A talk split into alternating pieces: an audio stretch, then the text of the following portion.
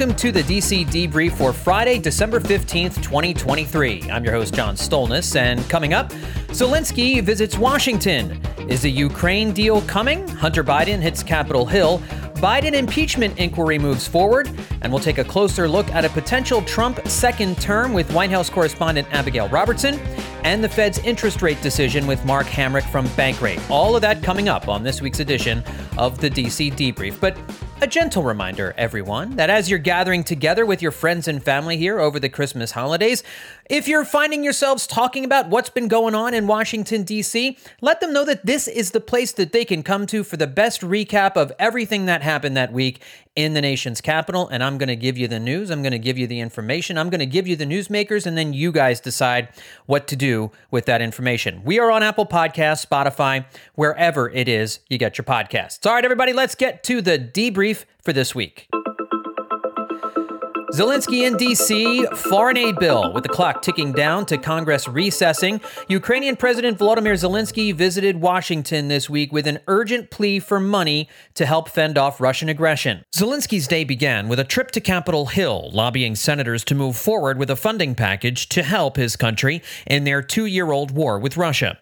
Following the meeting, Senate Majority Leader Chuck Schumer warns if Congress doesn't come through, it will be a historic, colossal tragedy. Republican Minority Leader Mitch McConnell says aiding Ukraine is important, but doesn't see how it's possible for Congress to come to a deal before the House leaves for a three-week December break. Practically impossible, even though we reach an agreement, to craft it, get it through the Senate, get it through the House before Christmas. That doesn't mean it's not important. Some Republicans in the Senate and House are adamant that funding for Ukraine be tied to additional resources and harsher immigration laws being put into place along the southern U.S. border.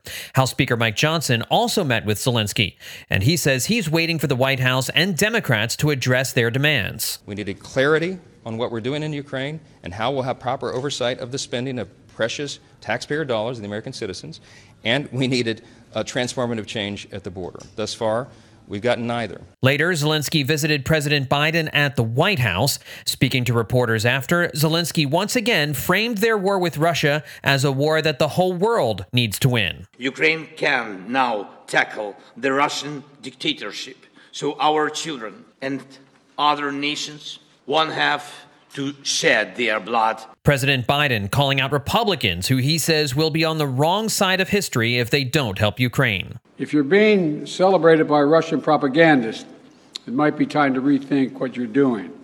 History will judge harshly those who turn their back on freedom's cause. Now, Senate Majority Leader Chuck Schumer did announce on Thursday that the Senate will remain in session next week in the hopes of reaching a deal with Republicans regarding funding for Ukraine, and that they're going to hold a vote on an aid package next week, whether or not they have a deal in place, so that it's not contingent upon a border deal being reached, but it certainly is less likely that it will pass the Senate if they're not able to get some kind of a border deal. And even if it does pass the Senate, it's a no-go in the House without a border deal. It may be a no-go in the House, even if it has a border deal that the Senate agrees to. But the prospect of an agreement became more likely this week as the White House became more open to compromising on border policies. So we will see how this all shakes out next week, the week before Christmas. Hunter on Capitol Hill. On the day he was called for a closed-door deposition with House Oversight Committee lawmakers, President Biden's son Hunter arrived on Capitol Hill to make a statement to reporters. CBN's Hillary Powell has the details. House Oversight Chair James Comer says he is already initiating contempt of Congress proceedings against Hunter Biden, saying he defied a lawful subpoena. Biden spoke out against the request for closed-door testimony as lawmakers prep an impeachment investigation into President Biden. They have taken the light of my dad's love for me, and presented it as darkness. They have no shame. In his first public statement since two criminal indictments, Hunter Biden made a statement on Capitol Hill slamming House Republicans for targeting his father. Republicans are seeking to tie President Joe Biden to his son Hunter's business dealings as part of an impeachment inquiry, which Hunter rejects. And in the depths of my addiction, I was extremely irresponsible with my finances. But to suggest that is grounds for an impeachment inquiry is beyond the absurd. It's shameless. There is no evidence to support the allegations that my father was financially involved in my business, because it did not happen. House Oversight Committee Chairman James Comer swiftly issued a joint statement with House Judiciary Chair Jim Jordan saying, quote, we will not provide special treatment because his last name is Biden. Last month, Comer subpoenaed Hunter to sit for a closed-door deposition as part of the committee's impeachment probe.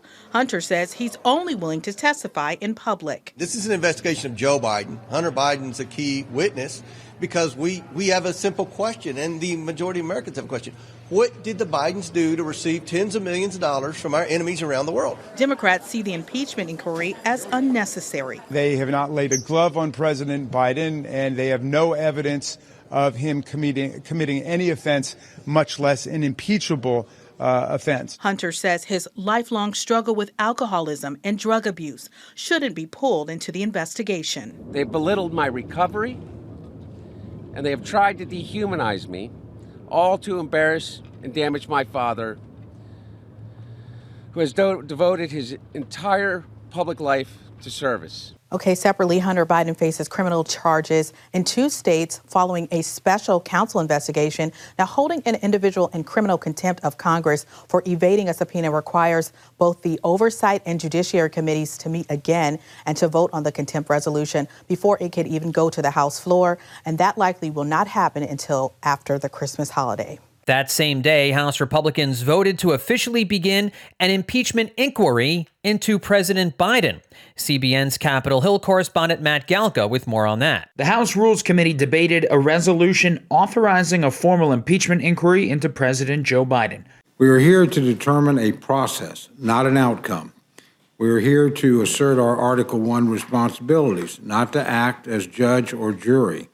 And we are here fundamentally to chart a path forward that unveils the facts to the public. Biden's son, Hunter, remains at the center of the probe, including what role his father may have played in his business dealings and whether or not it impacted U.S. foreign policy. To Democrats, it adds up to revenge on behalf of former President Donald Trump and an attempt to smear the current administration. All of this is happening because House Republican leaders refuse to abide by the election results. They're upset Trump lost. He's upset he lost. Some of them still don't even believe he lost. Many of them are upset that the insurrection didn't succeed on January 6th. And today, they want to finish the job. A vote approving the formal inquiry can help Republicans enforce subpoenas and gain access to documents related to Biden and his family. The National Archives is set to release 62,000 additional documents related to Republican requests, including emails between Biden and his son sent using aliases. House Speaker Mike Johnson backs the formal inquiry. We have no choice. To fulfill our constitutional responsibility, we have to take the next step.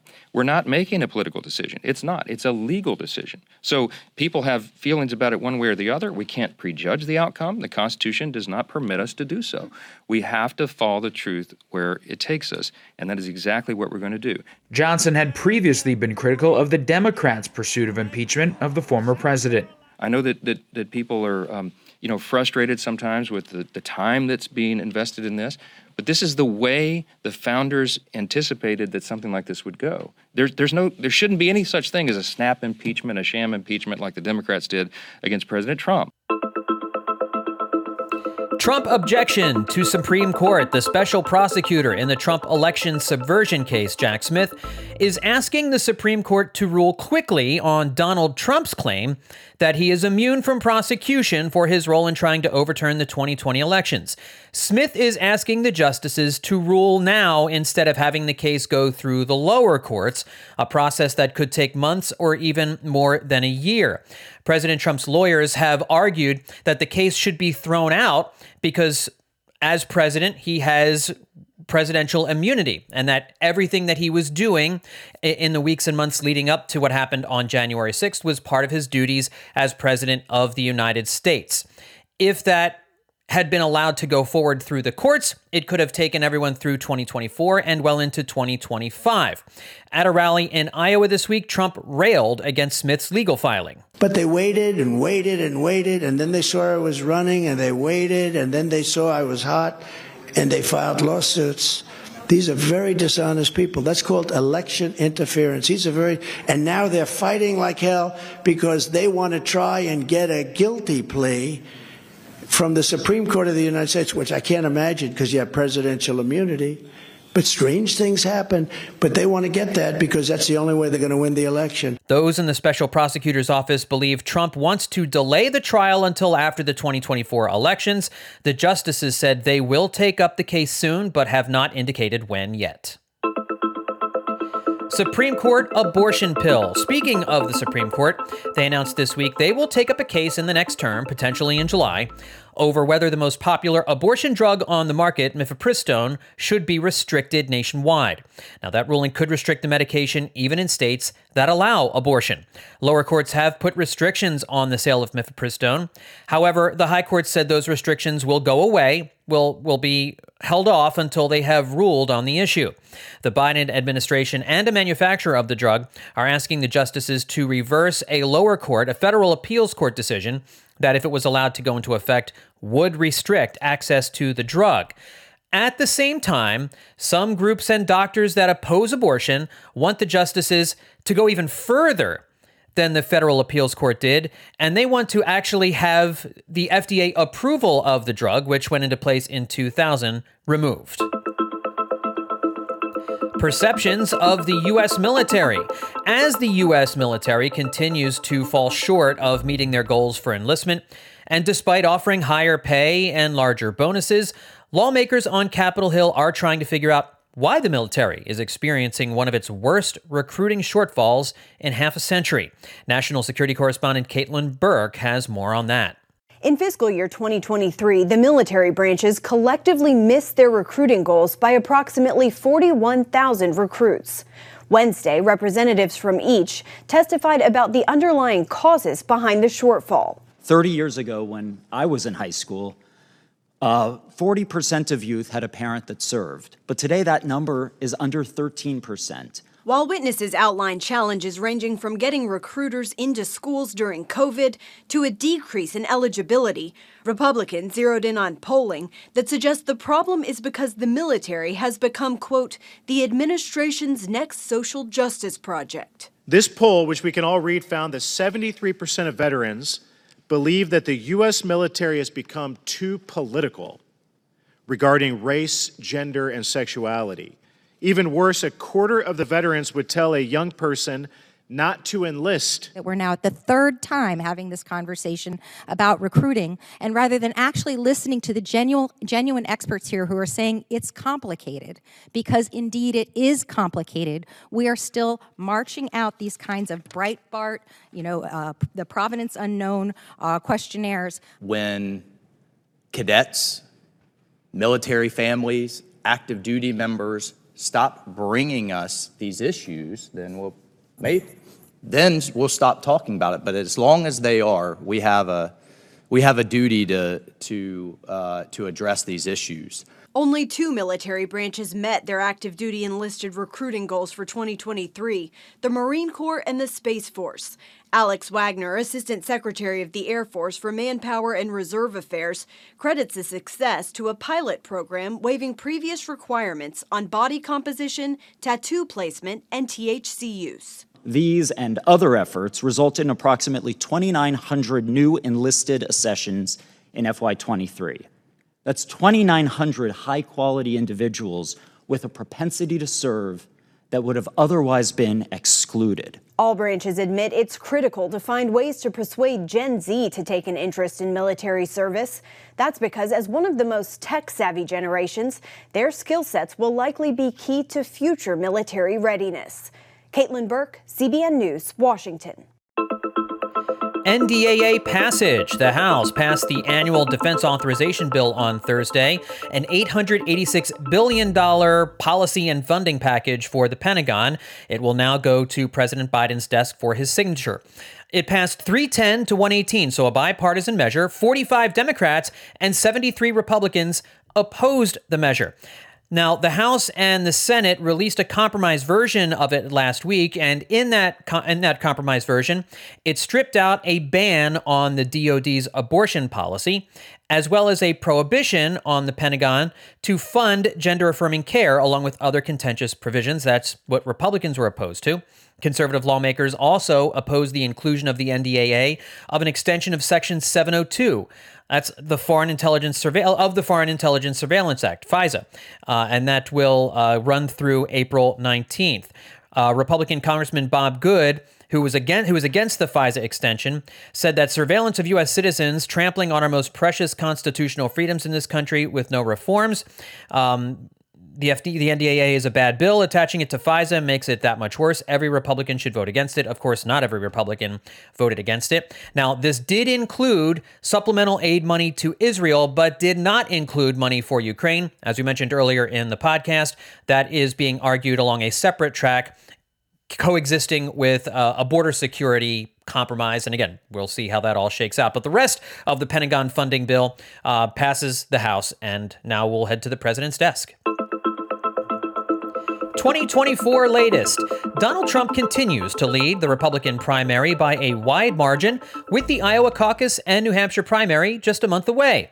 And now there are calls by many inside the Republican Party for the RNC and everyone else to coalesce around the former president.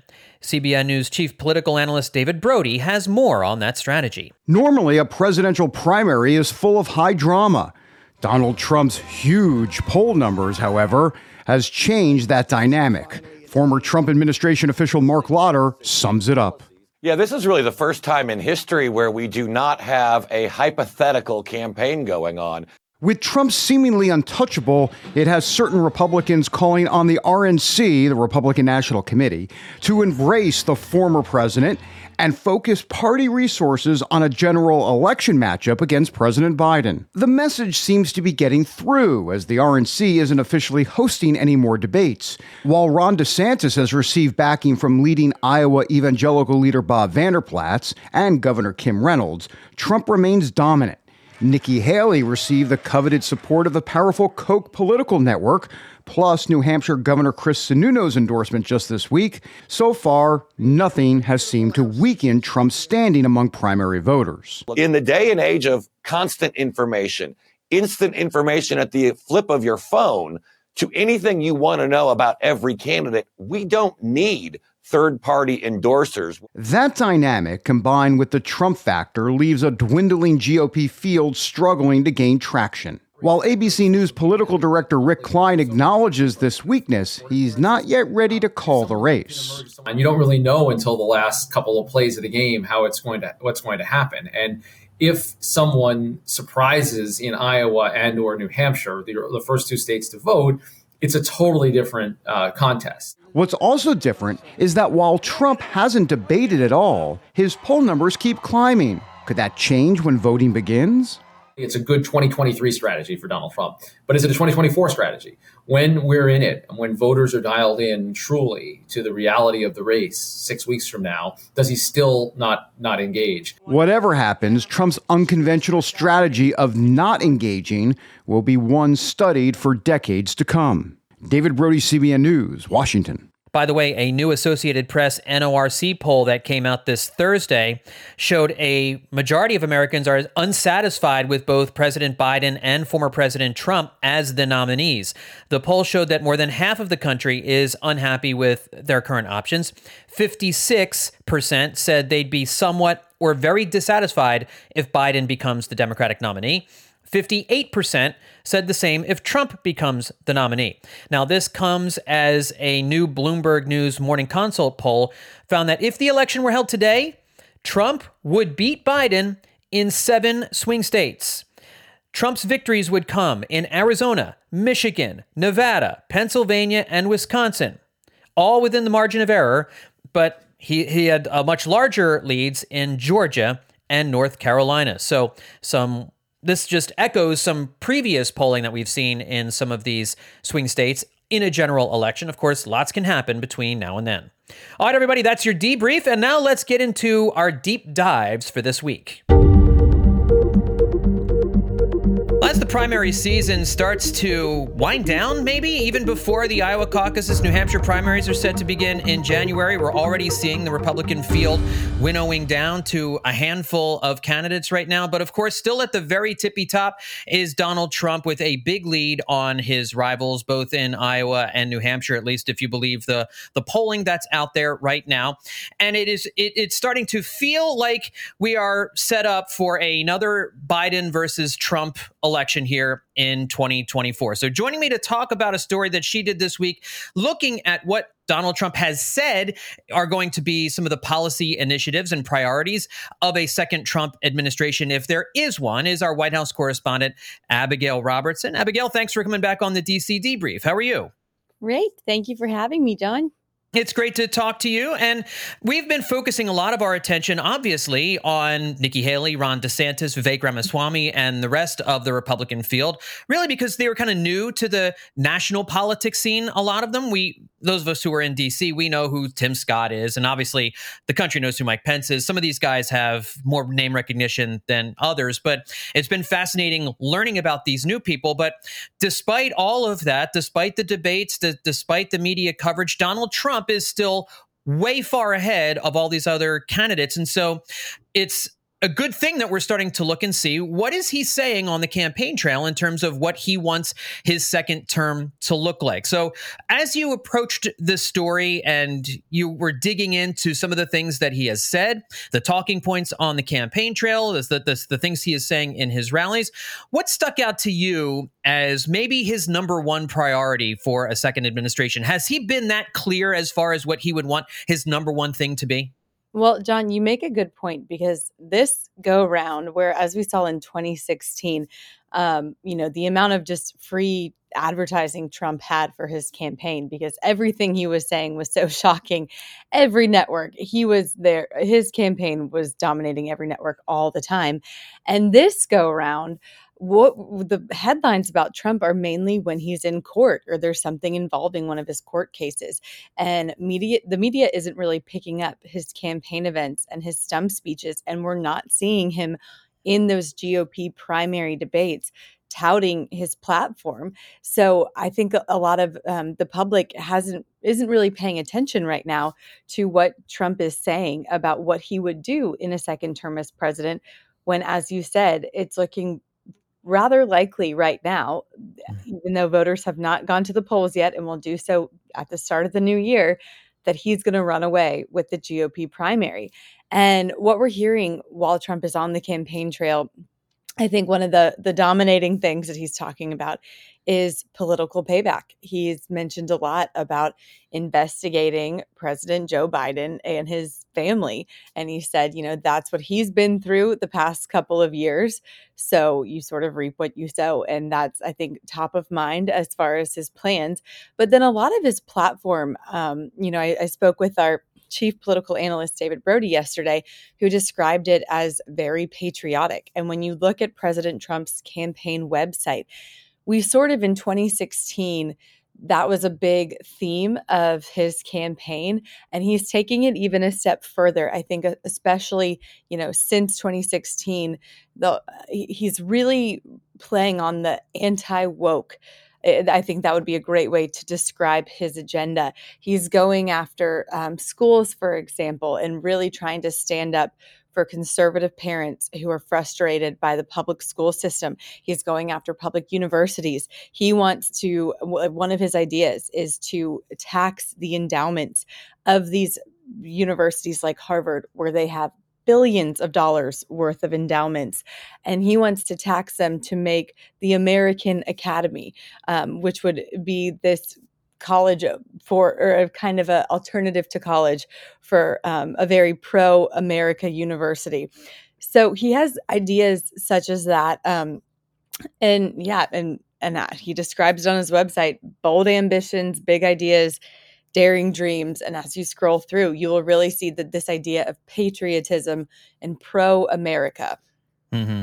One of the things that has caught the attention of his critics, Democrats, especially the president, were some comments that he made with Sean Hannity last week. And I know you mentioned this in your story a little bit too, during a town hall where Sean Hannity asks him, "You're not going to be a dictator, are you?" Because responding to some of the criticism on the left that when Trump comes into power, he will act like a dictator. And he said, no, other than day one. We're closing the border and we're drilling. After that, I'm not a dictator. What did you take that to mean? Like, what is he trying to say when he talks about being a dictator on day one and focusing on the border and drilling? Yes. So this was a line from that town hall that made all sorts of headlines about Trump, says he's going to be a dictator day one. And I went back and I watched it over and over again. And so Sean Hannity phrased the question two ways. And what he was trying to get at is, will Trump use the DOJ to go after political enemies? And he kept asking Trump, is he going to abuse the power of the presidency to go after people that he does not like? And Trump he didn't directly answer the question at either time. Mm. And instead, he answered it by saying, I'm not going to be a dictator other than day one. But both times, instead of answering the question about, is he going to use the Department of Justice and other things at his disposal to go after his political enemies, he just kept talking about the border and drilling. And it is common for presidents on day one to sign a bunch of executive orders. Yeah. But he doesn't directly answer Sean's question about going after his political enemies and if he potentially would abuse the office of the presidency to do so. What about his plans for immigration? Is he looking to return to some of the policies that we saw during his first term in office? Yes. So I think that's one of the things he would do day one, is reverse sort of all the policies that President Biden reversed when he got in office of Trump's. But he's also taking his immigration policies a step further. He's touting ending birthright citizenship for babies born in the United States. This was something that he talked about as president the first term, and it's something he's really touting on the campaign trail as a priority for something he wants to do if he is back in office. There's other things. He wants to wage war on the drug cartels. He thinks it's time to deputize the National Guard. And he said in cooperative states, he really wants to put the National Guard to work to really, go to war attacking the gang members who are bringing in, we have a fentanyl crisis in the United States, and he wants to empower them to be able to do more to really crack down on these gang members, criminals coming across the border. He was very inspired by the Sound of Freedom movie that came out this summer. He hosted screenings with the actors involved and the people involved behind the real life story. And that has led him to call for human traffickers to receive the death penalty. So he wants to go back to a lot of the policies he put in place in 2016. The border, again, is going to be a huge priority. He wants to keep building the wall, and he wants to add to it and go further to really what he said, shut down Biden's border disaster. One of the other things that's been talked about is that if he has a second term, at the start of his first term, he brought in a lot of people who maybe had a more traditional conservative approach to policy, whether it's domestic or foreign. And this time around, the priority will be for him to bring in loyalists into his White House. So people who may be more in step with what his vision is for a second term. Does that sound like what you've been hearing as well? So this is the part of my story that I really want to dive into further, that in the particular piece I worked on this week, I didn't really get into, but it's something that I am very intrigued by, is who is he going to fill his cabinet with? At the end of his last term, particularly after January 6th, when we saw mass resignation from a lot of his senior staff, his cabinet officials, there a lot of the people who had stayed with him through his presidency were no longer around him anymore. They left him right before the very end. And we saw massive turnover throughout the 4 years as president. So I am incredibly curious who he would surround himself with this next go round. And politics are a very funny business. There are many people who can right now might be Republicans who are endorsing his opponents, saying that there needs to be a new leader. But if it becomes Trump as the candidate, we might see a lot of those people change their tune and once again kind of buddy up with him to potentially be in one of those cabinet positions. So I think it's going to be very interesting to see who he surrounds himself with. And I think it's even going to be more interesting who he picks as his vice president.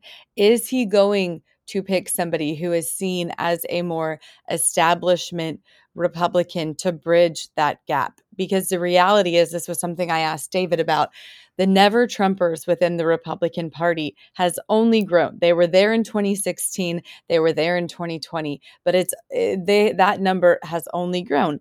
When I asked David about this, he sort of said it's still such a small number. He doesn't think it would be problematic in the general election, but our elections are very close. In the states, in 2020, the key states, it was a very close margin with those votes. Every vote matters. Trump's going to need independents. He's going to need every Republican vote he can get.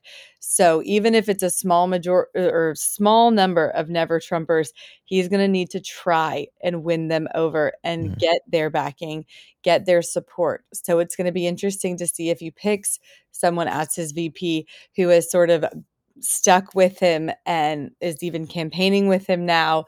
He has a crew that travels around with him that is deeply loyal to him. Definitely people who are auditioning for the role of VP, or if he's going to go with somebody who might sort of bring more peace of mind to people who say, I cannot vote for Trump a third time, or maybe didn't even vote for him the first two times.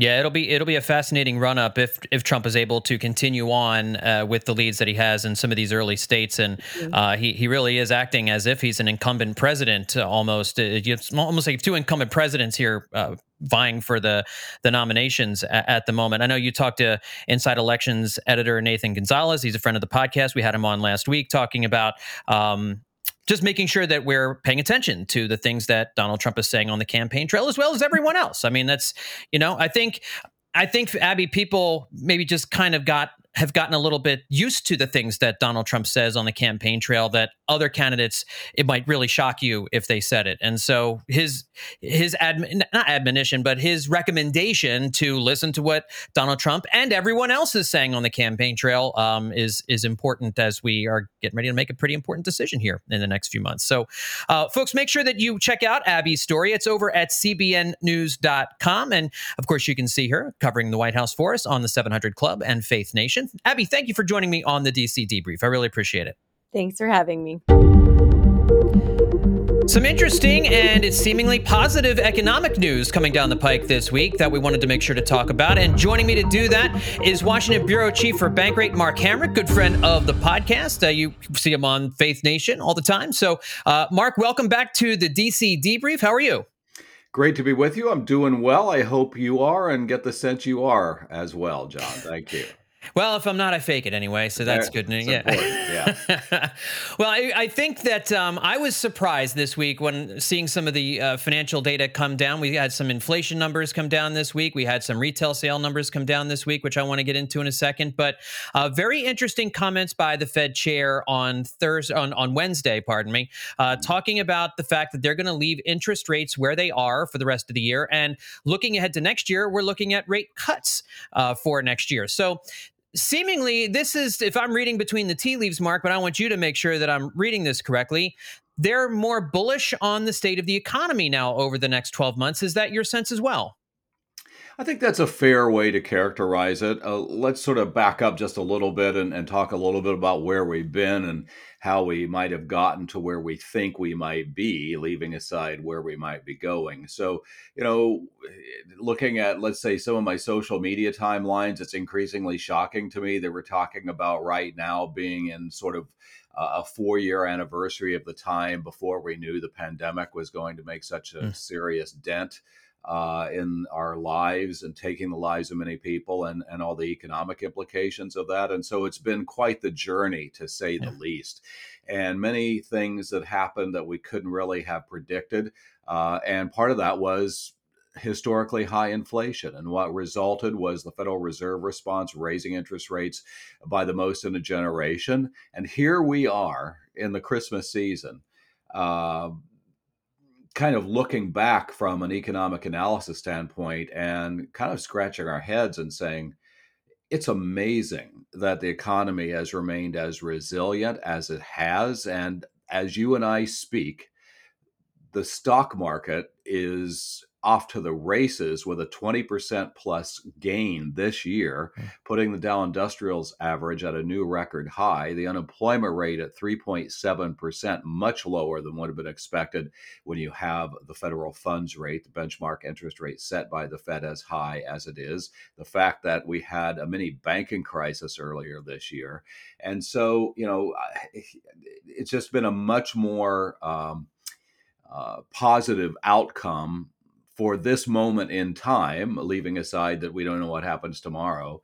And so the Fed had to acknowledge that. You know, it had to acknowledge that inflation has come down much more substantially than it and pretty much everybody else expected, that the job market is in a better place from any number of different perspectives, better balance, as Fed Chairman Powell likes to say. So if we didn't give thanks over the Thanksgiving season, maybe it's a time to say our prayers here for additional reasons over the holiday and Christmas seasons. How do you explain that the economy was able to navigate these waters? Because you mentioned a number of headwinds really since the pandemic and the inflation numbers that were so high a year ago that they have come down, but still things cost more now than they did a year ago, and people are still feeling that. So there was a lot of talk at the beginning of the year about a possible recession. It certainly seems as if we have avoided that fate. I don't know that for sure. You would know that better than I would, but how did we manage to avoid a catastrophe? Well, you know, I think I was thinking about the questions that I wasn't able to ask Chairman Powell at the news conference. And, you know, one, if I wanted to be a little bit humorous, would have been, you know, do you feel lucky or smart or some combination thereof? Because I do think it's some of all the above, good fortune in a sense. But, you know, there was so much done to try to keep the economy from literally going into a depression when, you know, you had a Treasury Secretary under the previous administration talking about the possibility that the unemployment rate could go to 25% in those early days of the pandemic. And so, you know, we had members of both parties and two different presidents who were quite astonishingly different, all really sort of bring out the heavy ammunition to assist the economy. And I think that that did provide more momentum than probably we even now currently appreciate. There have been things done since that, you know, the Inflation Reduction Act and the Infrastructure and CHIPS Acts, you know, some of which is controversial, and the impacts of those will be, you know, analyzed and debated for years to come. And of course, the Federal Reserve, while late to the party in the sense of raising rates to try to bring inflation down, you have to say that, you know, all those things seem to have worked. Now, one of the I think comments that might have gone in a sense unnoticed at the news conference that Chairman Powell held was sort of along the lines of what you're referencing there with recession. And let me set that up by saying, you know, we survey economists every quarter at Bankrate, and beginning in the first quarter of 2022, they were talking about a heightened risk of recession that now we've sort of been, you know, powering through for about 2 years. And Chairman Powell at the news conference said he thinks that right now there is not a recession. And what he's sort of referencing there is we had historically high growth in the third quarter, 5.2%. That's sort of twice plus the typical average. But that growth rate is seen sort of waning a bit here in the current quarter. And then it remains to be seen what happens next year. But, you know, it's just been a remarkable turn of events. And, you know, that sets us up very nicely for 2024 in the sense that we go into the year with a number of things lining up in a positive way. And one of the things that's sort of a little more wonky, but very noteworthy is that we've had an incredible decline in bond market yields that's coincided with the stock market rally. And people say, why should I care? It's because those yields set the groundwork, or essentially are the things that correlate to, for example, lower mortgage rates. And so we're seeing mortgage rates fall very sharply here. And that's going to help the housing market if that can be sustained. Well, that would be a big deal, because I know it has been very tough to buy a house at those interest rates, much higher than people have been used to really in a generation, because they used to be much higher and they came down really low for a while. So that's welcome news. And so we're talking about prices. There are still some things that are hitting the pocketbook pretty hard, many things that are hitting the pocketbook pretty hard. But with the latest inflation numbers that have come out recently, where do you still see the pressure points, and where do you see things have eased up in terms of prices? Well, one thing I want to level set here about John is to associate myself with the many Americans, the majority of Americans, who express that inflation has really been bad for their personal finances and their households overall, and to bring sort of a data point to show that, maybe more than one, is that coming into the most recent Consumer Price Index report, prices were essentially up 20% from pre-pandemic levels. Okay, we tend to look at the year over year, which recently has been, closer to 3%. But if you think about the fact that you had 20% of your buying power destroyed, that would be associated with really typically sort of, catastrophic economic developments. And so we get some pushback from time to time from people when we're sort of zeroing in on the job market, where we say, well, the job market remains historically strong and people are more sort of grounded in the inflation piece. And so, they sort of either take issue with that or resent it. And I understand that, because this inflation experience has been kind of a miserable one. But having said that, those inflation pressures have really begun to moderate. And the expectation is that we'll see that continue next year, perhaps even at a more favorable level than what had been expected. So all that, I think, is pretty good news. And the most important thing, of course, or maybe you'll think, of course, after I tell you, and that is that the gasoline prices, posted a 6% decline in November, and energy prices more broadly are down. And so if there's one thing that sets people off and really weighs on consumer sentiment, it's gasoline prices. And so seeing them now at the lowest levels of the year, that's a big deal. Yeah, here in where I live in Northern Virginia, down below $3 a gallon in a number of different places, which is always kind of the marker for me. Is gas prices are good. It's got a 2 in front of it, so that's usually a good sign that gas prices, energy prices are doing well. So we saw Americans also continuing to spend. Last month, the latest consumer confidence numbers, the consumer spending numbers are out, and again showing that despite the inflation, despite the hit that it's taking on the pocketbook, the American people are still spending, aren't they? They are, and I think the numbers we have so far, which are just through the month of November, end up being better than had been expected by this point. I think the gasoline price part does help with that, where people can focus a little bit more on discretionary purchases than what is absolutely necessary. Some of the areas where we're seeing strength, bars and restaurants, people are going out and eating and drinking. They are spending more on things like sporting goods, and we're seeing online sales robust, which, that's continued to gain market share, let's say over the intermediate past. So we'll see how December ends up, but the National Retail Federation has predicted a year-over-year gain of somewhere between 3% and 4%, and we're tracking on the high side of that right now. I do worry that maybe too many people are weighing or leaning forward on credit card debt to finance some of these purchases, when we have the average rate for the best qualified new users of credit cards, or those who would be getting applications or offers. Those are roughly at 20.75%, meaning there's plenty of people that have much higher rates than that. And so the risk is you have a holiday shopping spree that then is followed by a New Year's debt hangover. And, we'd counsel against that. Credit cards are great to use, but you really do need to pay those balances off before that interest rate charge hits.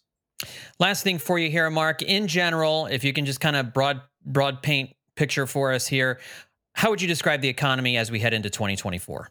It's proven much more resilient than we would have thought by now. It's in a much better place than we would have thought by now. The fact that we've had yields in the bond market coming down, the expectation that the Federal Reserve will feel comfortable cutting rates in 2024, I think ultimately the phrase is we're in a better place than we thought we'd be by now. So another reason to count our blessings. Well, you can read everything that the very, very smart folks at Bankrate are saying about the economy over at Bankrate.com, and that's where you can find all of Mark Hamrick's work as well. Mark, thank you for coming back on the D.C. Debrief. We'll talk to you again down the road. Much appreciated, John. Thanks so much. Good to talk to you. All right, gang, now time for the closer. This week, with funding for Ukraine, Israel, a number of other top priorities hanging in the balance as the House prepared to leave for an extended Christmas break, lawmakers spent time on Wednesday tackling milk. Now, one of the things we aim to do on this podcast is talk about some of the things happening in Congress that could actually matter to you in your everyday life and the life of your children. And not everything Congress is going to do, it has to be about geopolitics or impeachments and the like. Congress has to prioritize some of the smaller things here and there so they don't get lost in the shuffle. So there are, of course, some who look at changing school milk regulations as being inconsequential or small potatoes compared to some of the other things going on. And of course, maybe they are smaller potatoes, but that doesn't mean if everything that was smaller got pushed to the side before the big stuff got figured out, none of the smaller stuff would ever get done. So agree or disagree with the policy here for sure.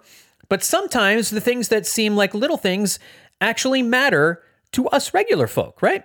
The bill, which garnered bipartisan support in a 330 to 99 vote in the House, would allow the National School Lunch Program to now serve whole milk in schools moving forward, as in addition to the other options, 2%, 1%, and low-fat milk. Back in 2012, as part of Michelle Obama's push for healthier lunches in schools, the Obama administration's school lunch plan mandated that milk be have a fat content of no more than 1%.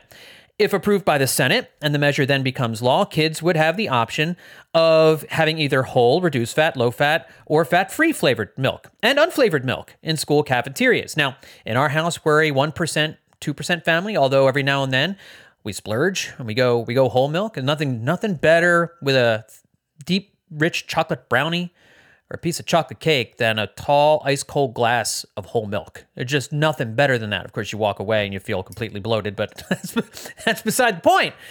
Whole milk, it's good to have all the options. And this is something that will be an option for your kids in school. Again, not a huge needle mover, but one of those things, one of those little things that Congress does that actually have an impact on your day-to-day life and the day-to-day life of your kids. All right, everybody, that's going to do it for this week's edition of the DC Debrief. Again, please remember to subscribe to the podcast on Apple Podcasts or Spotify or wherever else it is you get your podcasts. Thank you all for tuning in, and we'll talk to you next time right here on the DC Debrief.